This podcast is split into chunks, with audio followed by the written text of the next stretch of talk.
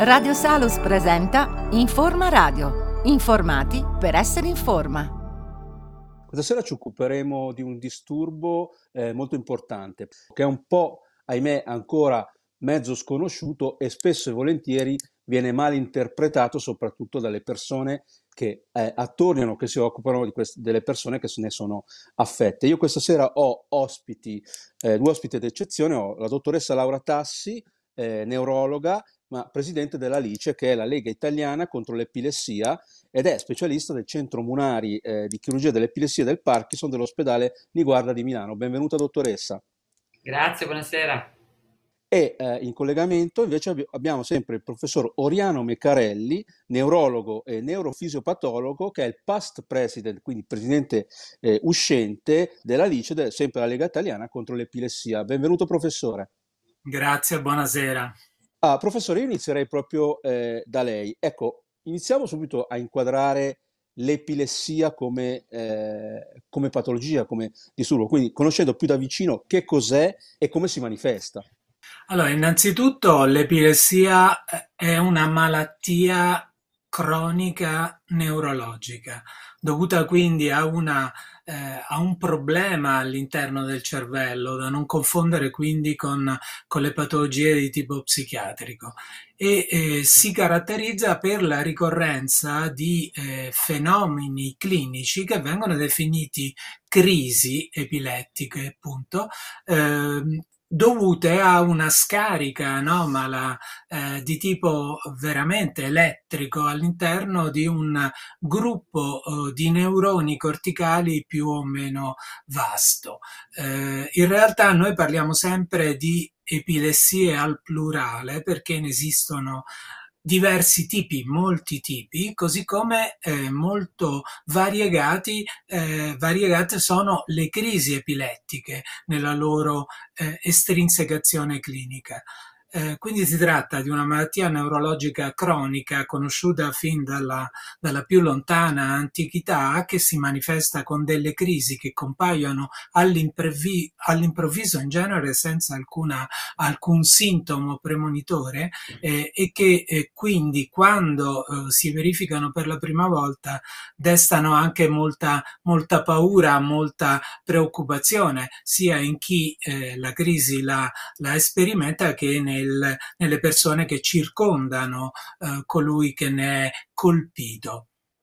Di che fascia eh, di età della vita stiamo parlando esattamente? Ma in, realtà si ritiene che l'epilessia cominci, inizi soltanto in epoca infantile, ma no, sappiamo che non è così. Eh, ci sono eh, molti casi che esordiscono nei primi anni di vita, un po' meno che esordiscono all'età giovanile adulta e poi molti di più che invece iniziano a presentare crisi epilettiche eh, nella, nella tarda età, diciamo dopo i 65 70 anni. Eh, ovviamente l'età media si è allungata e, e, con questo è molto più facile che il cervello umano vada incontro a delle lesioni per varie cause e queste lesioni possono essere responsabili anche di epilessie dell'anziano. Ecco, eh, per quanto invece riguarda la diagnosi, com'è che eh, viene effettuata? Ovviamente la, la diagnosi eh, è soprattutto cli- è inizialmente clinica, fondamentalmente clinica, quindi ci si basa sul rilievo anamnestico delle crisi, appunto, sul racconto delle crisi anche da parte di familiari, caregiver. Eh, dopodiché si fanno degli esami specifici, in primis l'elettroencefalogramma, che è l'esame eh, neurofisiologico gold standard con anche tutti tutte le sue estrapolazioni eh, più moderne, in particolare con la registrazione contemporanea video del comportamento eh, della persona. Poi ci sono le neuroimmagini che ci hanno aiutato molto eh, in questi ultimi anni per trovare delle lesioni cerebrali responsabili delle diverse forme di epilessia che prima non riuscivamo a identificare, mi riferisco soprattutto alla risonanza magnetica cerebrale e poi sempre in quest'ultimo decennio è diventata estremamente importante la lo studio genetico di alcune forme di epilessia, eh, anch'esse prima non, diagnosti- non diagnosticate dal punto di vista eziologico. Ecco, io invece passo alla dottoressa Tassi perché eh, vorremmo conoscere invece eh, quanto riguarda eh, il fenomeno epilessia. Con quale frequenza si presenta soprattutto tra la popolazione italiana? Sì, come ha già detto Oriana Mecarelli prima, è una patologia neurologica, la seconda patologia neurologica del mondo, il che significa che attualmente si pensa che forse un pochettino più dell'1% della popolazione è affetta da questa malattia, il che significa grossolanamente che se una persona conosce almeno 100 altre persone, tra di esse c'è sicuramente una persona con epilessia. La diapositiva che vedete è giusto per farci avere un'idea quindi significa che in Europa vivono circa 6 milioni di persone con epilessia e che all'interno del nostro bel paese ce ne sono tra le 500 e le 600 mila. Tanto per fare un esempio, solamente a Roma quindi ne vivono 28 mila, che è un numero estremamente importante. Come vedete la distribuzione nella parte a destra della diapositiva può essere estremamente diversa nei vari paesi, nei vari paesi in cui ovviamente è diverso però la capacità o le tecniche diagnostiche che abbiamo a disposizione per poterla diagnosticare e sicuramente lo è anche la possibilità di raccogliere i dati reali. Quindi vedete per esempio che c'è una prevalenza di questa malattia in Africa e in America rispetto a quella che è per esempio l'Europa o alla, alla regione della, dell'Est Pacifico. In realtà quello che si pensa comunque è che questa valutazione numerica sia assolutamente sottostimata sottostimata nel senso che eh, non sempre è facile rintracciare le persone con epilessia tenendo conto che per proprio un problema di stigma che è legato a questa patologia eh, spesso le persone con epilessia non raccontano di avere questa malattia evitano addirittura di eh, farsi consegnare l'esenzione per patologia che copre quindi quelle che sono le spese sanitarie legate a questa malattia pur di non far sapere in giro di essere affetti da questa malattia dei picchi di incidenza vi ha già parlato Oriano Mecarelli, quindi due fasce, quella dei bambini, la seconda nei pazienti più anziani, che aumenta eh, man mano che aumenta l'età, l'età media. Ovviamente nell'età anziana c'è un problema maggiore ancora di trattamento che è legato al fatto che in età anziana spesso ci sono presenti altre copatologie, quindi altri tipi di malattie che può essere banalmente l'ipertensione o il diabete, che possono rendere molto più complicato l'utilizzo dei farmaci che noi usiamo per cercare di bloccare le crisi epilettiche, proprio perché a volte i farmaci, come sapete, possono interagire fra loro, creando alle volte maggiore difficoltà appunto nella terapia farmacologica. Abbiamo insomma cominciato a capire che eh, è anche una malattia insomma eh, un po' devastante, mi passa un po' questo termine, ma qual era la re- vera realtà che si trovano a vivere i malati eh, di epilessia? Eh, credo che un esempio che calzi abbastanza sia pensare a noi stessi eh, che cominciamo una giornata, quindi che dobbiamo uscire per andare a lavorare o semplicemente per andare alla spesa a portare eh, i bambini, eh, non sapendo se in quella giornata può occorrere una crisi. Eh, l'occorrenza di una crisi significa avere un breve periodo in cui, per esempio, non abbiamo il contatto con la realtà circostante, il che, come è ovvio immaginare, ci espone a dei rischi che sono, possono essere estremamente eh, elevati. Questo significa per esempio che non possiamo guidare la macchina e di conseguenza che dal punto di vista dell'autonomia personale è proibitivo, soprattutto per persone che devono avere un'attività lavorativa che è lontana da casa e magari non ben servita dai mezzi. Oppure non possiamo accompagnare i nostri figli a scuola perché se abbiamo una crisi nel momento in cui li accompagniamo a scuola i bambini rimarrebbero da soli senza nessuno che li può aiutare. Detto questo, che fa obiettivamente estremamente paura, devo aggiungere l'assunzione ovviamente di farmaci che possono avere degli effetti collaterali che possono essere sia fisici che ovviamente influire su quella che è la nostra capacità cognitiva, quindi di interazione con il mondo, il che rende la vita delle persone con epilessia, soprattutto quelle che definiamo farmacoresistenti, cioè nei quali la terapia farmacologica funziona, ma funziona fino a un certo punto, quindi non controlla completamente le crisi, che è, come ha detto lei all'inizio, credo che abbia usato il termine più adatto, devastante. Quindi questa patologia influisce non solo sulla persona con epilessia, ma di conseguenza anche su quelli che sono i caregivers, quindi i familiari o comunque gli insegnanti che accolgono il bambino a scuola o i datori di lavoro.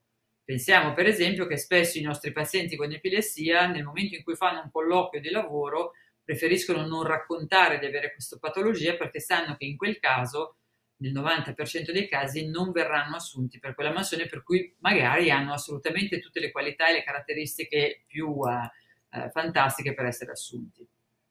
Beh, insomma, abbiamo cominciato a capire che è una malattia eh, decisamente molto disabilitante che ahimè, eh, complicano un poco eh, le attività normali di una, di, di una, vita di una persona. Ecco, io torno invece dal eh, professor Meccarelli. Insomma, abbiamo visto, eh, abbiamo conosciuto un po' più da vicino che cos'è l'epilessia, come viene diagnosticata, adesso giustamente eh, quali sono le nostre armi a disposizione, ossia la terapia. Eh, benissimo, io adesso correggo un po' il tipo, il tiro perché finora abbiamo parlato di, un po' di epilessie eh, al plurale come eh, situazioni sempre eh, molto molto serie. In realtà, per fortuna, non è sempre così. Eh, le armi che abbiamo a disposizione per curare le epilessie sono innanzitutto ovviamente i farmaci. Attualmente ne abbiamo oltre 20 rispetto al passato, quindi un numero eh, molto più elevato che in due terzi dei casi riescono a tenere sotto controllo le crisi e quindi il soggetto in, questo, in, questa, in questi casi riesce a vivere una vita più o meno regolare, sempre con molte ansie, sempre con alcune limitazioni, eccetera, eccetera. Però la patologia è sotto controllo. Il problema dei farmaci fondamentalmente è quello che non abbiamo dei farmaci che curano veramente le, le singole forme di epilessia diciamo che i farmaci tengono sotto controllo le crisi, che è un discorso un po' diverso. Poi c'è quel terzo di pazienti invece, e in Italia parliamo quindi oltre, di oltre 150.000 persone, 200.000 persone che hanno un'epilessia farmaco resistente, attualmente non trattabile con i farmaci che abbiamo a disposizione. L'altra, l'altro punto chiave fondamentale per la terapia delle epilessie è il trattamento neurochirurgico.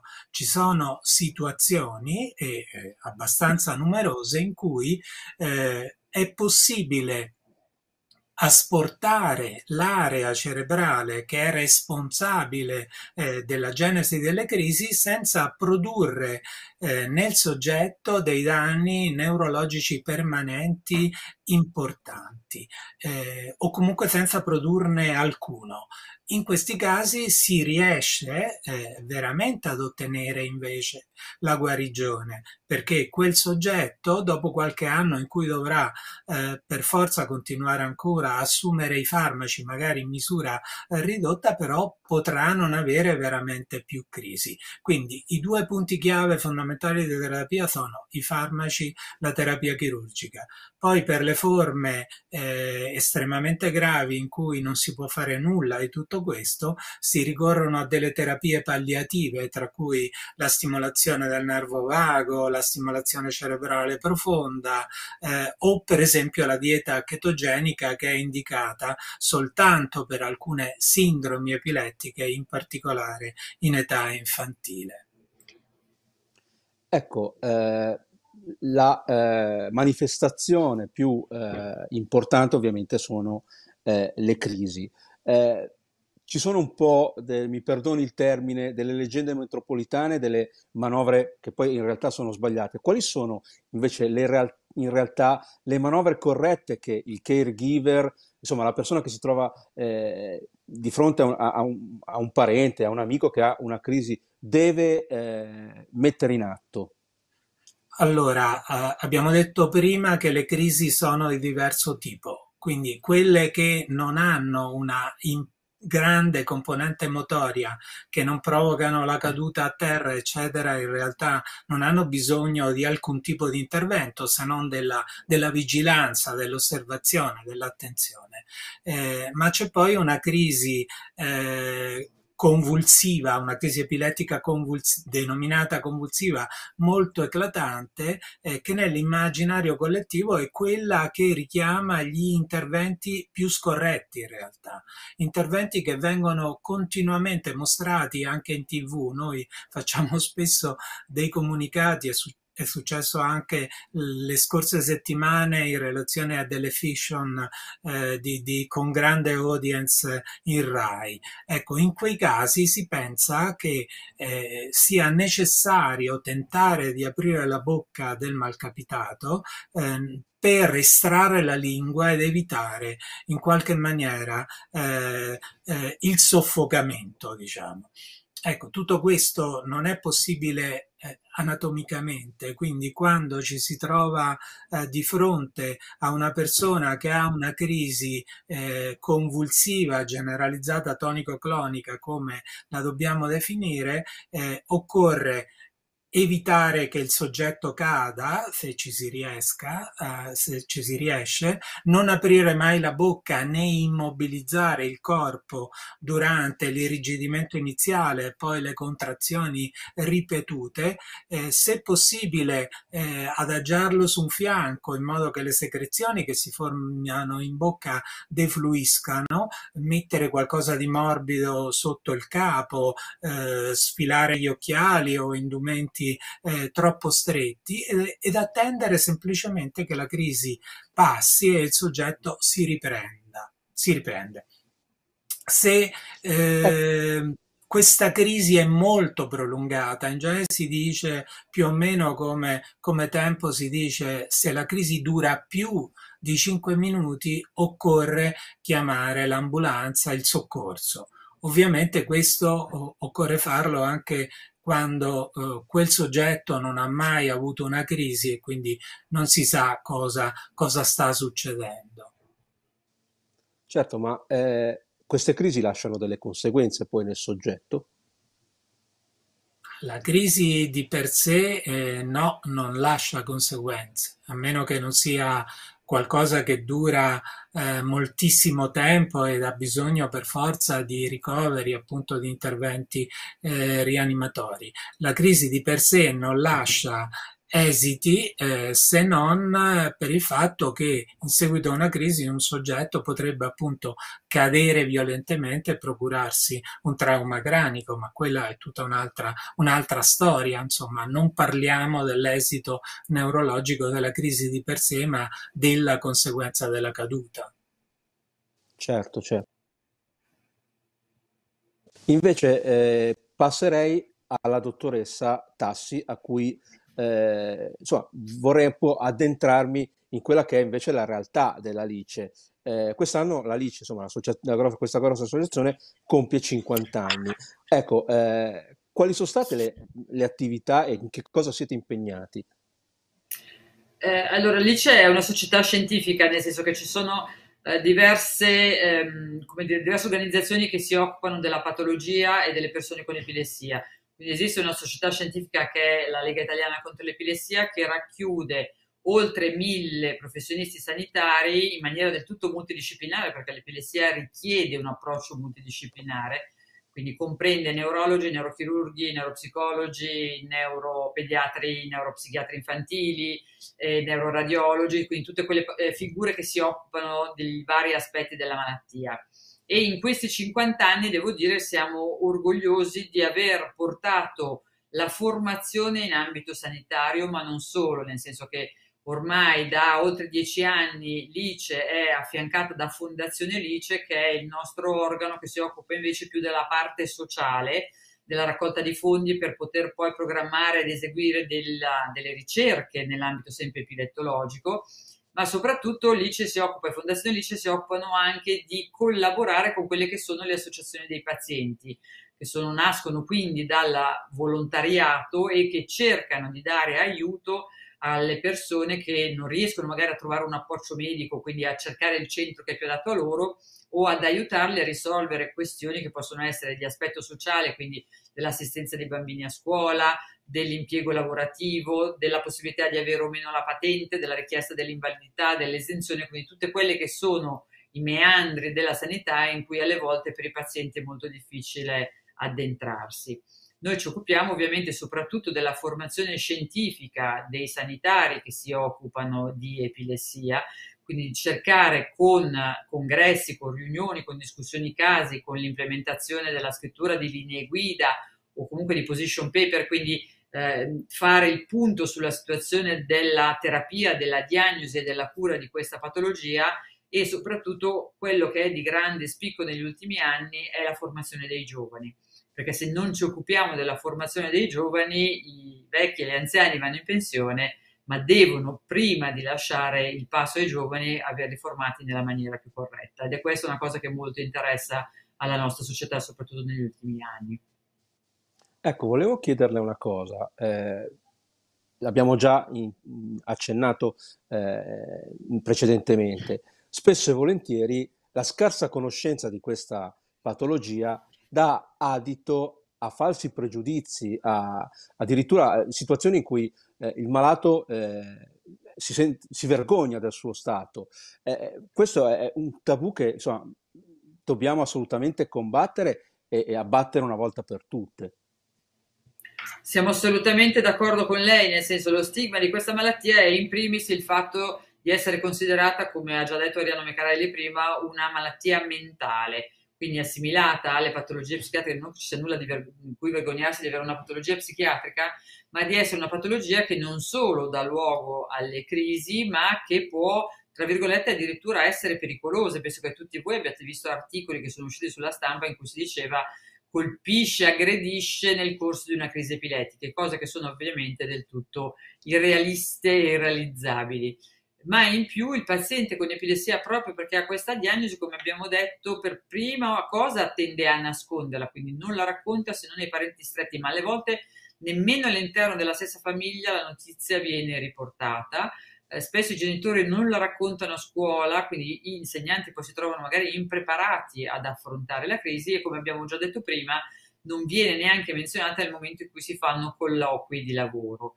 Il problema è che se il paziente con epilessia racconta di avere l'epilessia, molto spesso si vedrà negato, come abbiamo detto prima, il lavoro, ma se non lo racconta e poi presenta purtroppo una crisi sul lavoro, ovviamente viene licenziato non avendo raccontato quella che è la realtà sulla sua sulla sua salute fisica. In più avete già letto probabilmente di questi pazienti con epilessia che vengono considerati indemoniati o posseduti. Uno può pensare che queste siano cose che risalgono a molti anni fa, ma a tutt'oggi, sia io che Oriano, come gli altri professionisti, vediamo ancora pazienti che fanno riferimento a strani sacerdoti o guaritori per cercare di guarire questa, questa patologia, che è tutto tranne che una patologia esoterica. Quindi, ahimè, gro- c'è ancora un grosso lavoro da fare proprio perché, come abbiamo detto prima, ancora, per esempio, non si sa come assistere una persona che, come abbiamo visto molto frequentemente, può avere una crisi in pubblico su, sul posto di lavoro o semplicemente a scuola. Però mi sembra che voi della Lice siete impegnati in una importante campagna in questo momento che ha un nome che insomma, è, è abbastanza fiabesco, eh, mi perdoni, è che io vedo le stelle.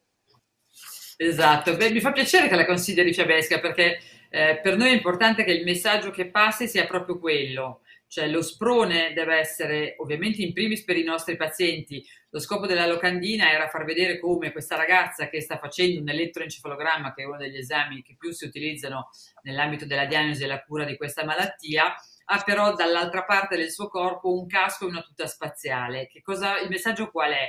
Il messaggio è che dobbiamo cercare sempre di andare oltre, che le persone con epilessia non hanno limiti. Potrebbero addirittura pensare di fare l'astronauta, quindi di volare e di vedere le stelle più da vicino, ma deve essere uno sprone a non vergognarsi, a non temere. Molto, molto spesso noi assistiamo ai nostri pazienti giovani, adolescenti, che decidono per esempio di scegliere una scuola meno complicata o comunque quella che non gli sarebbe piaciuto fare perché temono di non essere in grado di portarla a termine, perché appunto hanno crisi che magari non sono completamente controllate o hanno i farmaci che in maniera importante possono interferire con quella che è la loro capacità di studio. Ma spesso i pazienti non si sposano, non riescono a costruire una famiglia perché o nascondono la patologia o spesso vengono allontanati in ambito proprio sociale e familiare dalle altre persone. E quindi l'invito è ad andare oltre, a non arrendersi mai, ma l'invito non è solo per le persone con epilessia, l'invito è anche per tutti quelli che sono i professionisti sanitari che se ne occupano e soprattutto per tutti i familiari che vedono soffrire i propri cari e che soffrono con loro, perché c'è sempre una speranza, c'è sempre qualcosa d'altro che possiamo fare. Noi dobbiamo insistere nella, nella ricerca, nella disseminazione, nella formazione delle persone che si occupano di questa patologia ma le persone con epilessia devono essere consce della loro forza, della loro capacità, delle loro capacità lavorative, di studio, di creazione di una famiglia e non devono mai smettere di sperare che ci possa essere qualcosa di meglio nella vita e combattere per averlo e per crearlo. Beh, molto bello quello che eh, ha appena detto, dottoressa. Insomma, eh, è giusto che, eh, lanciare anche questo messaggio che è importantissimo, soprattutto per le persone che ci stanno seguendo, che ahimè eh, stanno magari vivendo sulle loro spalle eh, questo problema, questo dramma. Io torno invece al professor Meccarelli. Ecco, ahimè, forse usciamo, uso questo condizionale, da questi due anni terribili di pandemia. Eh, quali problemi hanno dovuto affrontare i malati di, eh, di epilessia? Ma chiaramente eh, i problemi che hanno dovuto affrontare tutti coloro che soffrono di una patologia cronica, dai diabetici ai cardiopatici, eccetera, eccetera. Perché? Perché i centri per l'epilessia eh, in molti casi, soprattutto nella, nella, fase più acuta del lockdown, eh, sono stati chiusi, sono, le attività, soprattutto le visite di controllo, si sono interrotte e per una persona che soffre di epilessia ovviamente interrompere il legame che c'è con il proprio epilettologo curante è una cosa particolarmente grave. Eh, noi siamo eh, stati molto vicini a tutti i nostri pazienti utilizzando anche dei metodi diciamo artigianali eh, che non possiamo nemmeno definire telemedicina abbiamo molto dialogato con queste persone attraverso mail messaggistica eccetera eccetera. Però questo non è ovviamente il modo corretto eh, per, per, per stare vicino a loro Laura Taffi sa benissimo come eh, le liste d'attesa eh, per, per, gli interventi neurochirurgici di cui parlavo prima eh, si sono allungate di molto perché le sale operatorie sono state chiuse. Eh, e questo ha creato nelle, nelle persone, nei familiari, eh, aumento dell'ansia, dei sintomi depressivi, disturbi della qualità del sonno, fenomeni questi che sono stati documentati in tutto il mondo e anche in Italia attraverso svariate survey. Eh, questo non vuol dire però che, cioè una cosa mi interessa precisare, la pandemia in realtà non ha aggravato l'epilessia né eh, in senso generale ovviamente, eh, non parlo di singoli casi che possono essere capitati, non l'ha aggravata eh, ehm, per quello che è, se, se, era già diagnosticata, ne ha manifestato eh, forme nuove di epilessia conseguenti a, al contagio da, eh, da virus SARS-CoV-2 e, e, questo è fondamentale ricordarlo perché c'è molta paura, insomma, eh, un po' nella popolazione generale. Eh, D'altra parte, chi soffre di epilessia non, eh, non ha avuto una maggiore predisposizione a eh, contagiarsi, perché questo era l'altro timore fondamentale dei nostri pazienti. Io ho l'epilessia, prendo dei farmaci, quindi sarò maggiormente soggetto a contagiarmi eh, da, dal virus e noi abbiamo cercato sempre di dare eh, le risposte eh, giuste e anche prontamente. Sul nostro sito eh, c'è tutta una serie di informativa, di informativa e di FAQ proprio per, per rispondere alle singole domande. L'altra cosa che, che mi piace ricordare è che eh, chi, ha, chi soffre di epilessia si deve eh, vaccinare come tutti noi. Eh, e questo vale sia per le persone adulte, anziane che per i bambini piccoli eh, perché questo timore eh, che eh, il vaccino sia pericoloso per chi è già diagnosticato come avere una forma di epilessia bisogna che, che cerchiamo di, eh, di, di, di, distruggerla, no? questa, questa paura. Insomma, eh, chi ha l'epilessia è una persona che si deve vaccinare come tutti noi abbiamo fatto o comunque dobbiamo fare se ancora non l'abbiamo fatto. Ecco, eh, ovviamente è una domanda di rito, eh, però bisogna farla. Insomma, eh, parliamo di ricerca invece. Quali sono gli ultimi ritrovati? Cosa possiamo aspettarci dal mondo della ricerca eh, che potrà essere introdotto in tempi pressoché brevi? in tempi pressoché brevi è una domanda un po', un po difficile a cui rispondere. Non, eh, all'orizzonte non, non, c'è nessuna panacea, insomma, noi restiamo sempre. Io ho già detto prima che abbiamo oltre 20 farmaci, però quello zoccolo duro del 30% delle forme di epilessia eh, che sono farmacoresistenti ancora è lì bello, bello solido, insomma, non riusciamo a sconfiggerlo. Ovviamente vale tutto quello che ha ricordato prima Laura Tassi, eh, la speranza non deve mai morire, la stessa eh, definizione di farmacoresistenza, una definizione ufficiale, dice che non deve essere considerata una eh, situazione immutabile, perenne nel tempo, insomma, è suscettibile di modificazioni se riusciamo a intervenire in una qualche maniera. Quindi la, la, la, ricerca ci sta aiutando a trovare nuove terapie e negli ultimi anni eh, anche a cercare di targettarle nel modo giusto per il singolo individuo.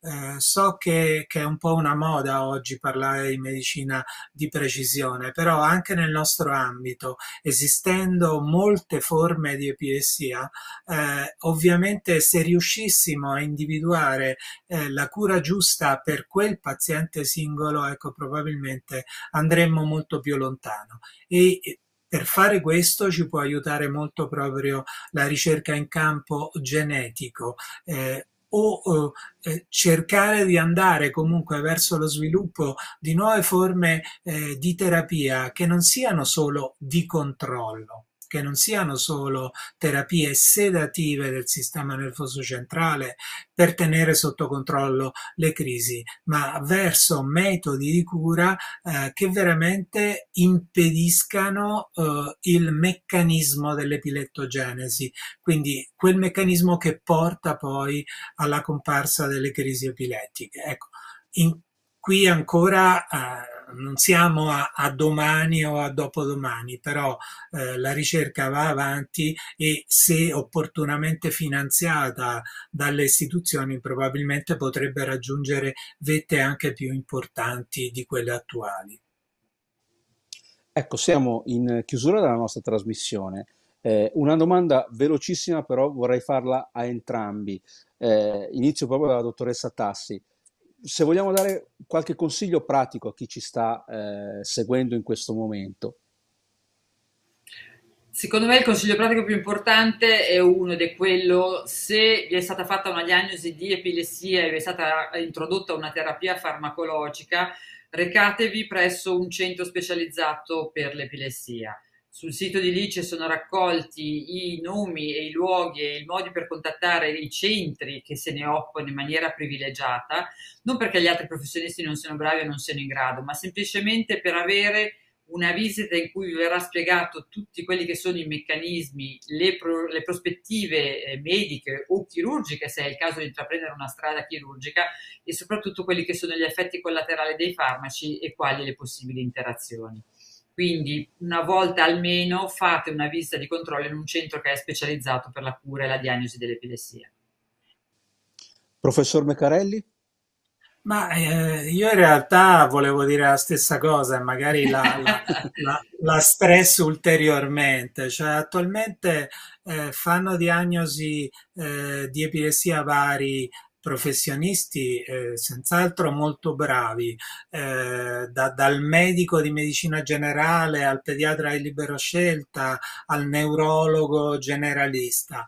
Eh, è una patologia questa che è giusto sia inquadrata almeno all'inizio e impostata come, come trattamento almeno all'inizio eh, in un centro che sia specializzato per la diagnosi e la cura delle epilessie. Esistono centri, come è già stato detto, da noi identificati, ma anche eh, non afferenti, insomma, alla nostra eh, rete scientifica, che sono peraltro graduati in diversi livelli, no? a seconda delle, delle possibilità eh, diagnostico-assistenziali che garantiscono. Ecco, è, è importante che l'inquadramento, almeno iniziale, sia fatto in modo estremamente specialistico, perché eh, anche la gestione dei farmaci eh, non è così semplice proprio per gli effetti avversi che hanno eh, soprattutto in fasce di età eh, particolari come quella infantile o quella anziana. Eh, quindi direi che non bisogna aver paura della diagnosi, bisogna prenderne coscienza il più possibile, eh, cercare di evitare i pregiudizi e il conseguente stigma a livello sociale e essere eseguiti da centri specializzati. Benissimo, siamo giunti alla fine della nostra trasmissione. Io ringrazio i nostri due ospiti, la dottoressa Laura Tassi, neurologa, presidente della LICE, che è la Lega Italiana contro eh, l'epilessia, ed è eh, operatrice del Centro Munari di Chirurgia dell'Epilessia del Parkinson dell'ospedale di Guarda di Milano. Grazie per essere stata con noi. Grazie a voi. E come, come ringrazio il professor Oriano Mecarelli, neurologo e neurofisiopatologo, past president eh, della Lega Italiana contro l'epilessia. Grazie ancora, professore. Grazie molto a voi. Io, eh, come sempre, do a tutti appuntamento alla prossima puntata, alla prossima eh, settimana. Vi ricordo di andare a, a visitare i nostri siti web, eh, quello della trasmissione www.informatv.it e quello, eh, il nostro sito web di informazione medico-scientifica www.tecnomedicina.it. Eh, ringrazio come sempre RBM Group e come sempre in finale di trasmissione mi resta che augurare a tutti buona salute. Radio Salos vi ha presentato Informa Radio, una produzione RBM Group.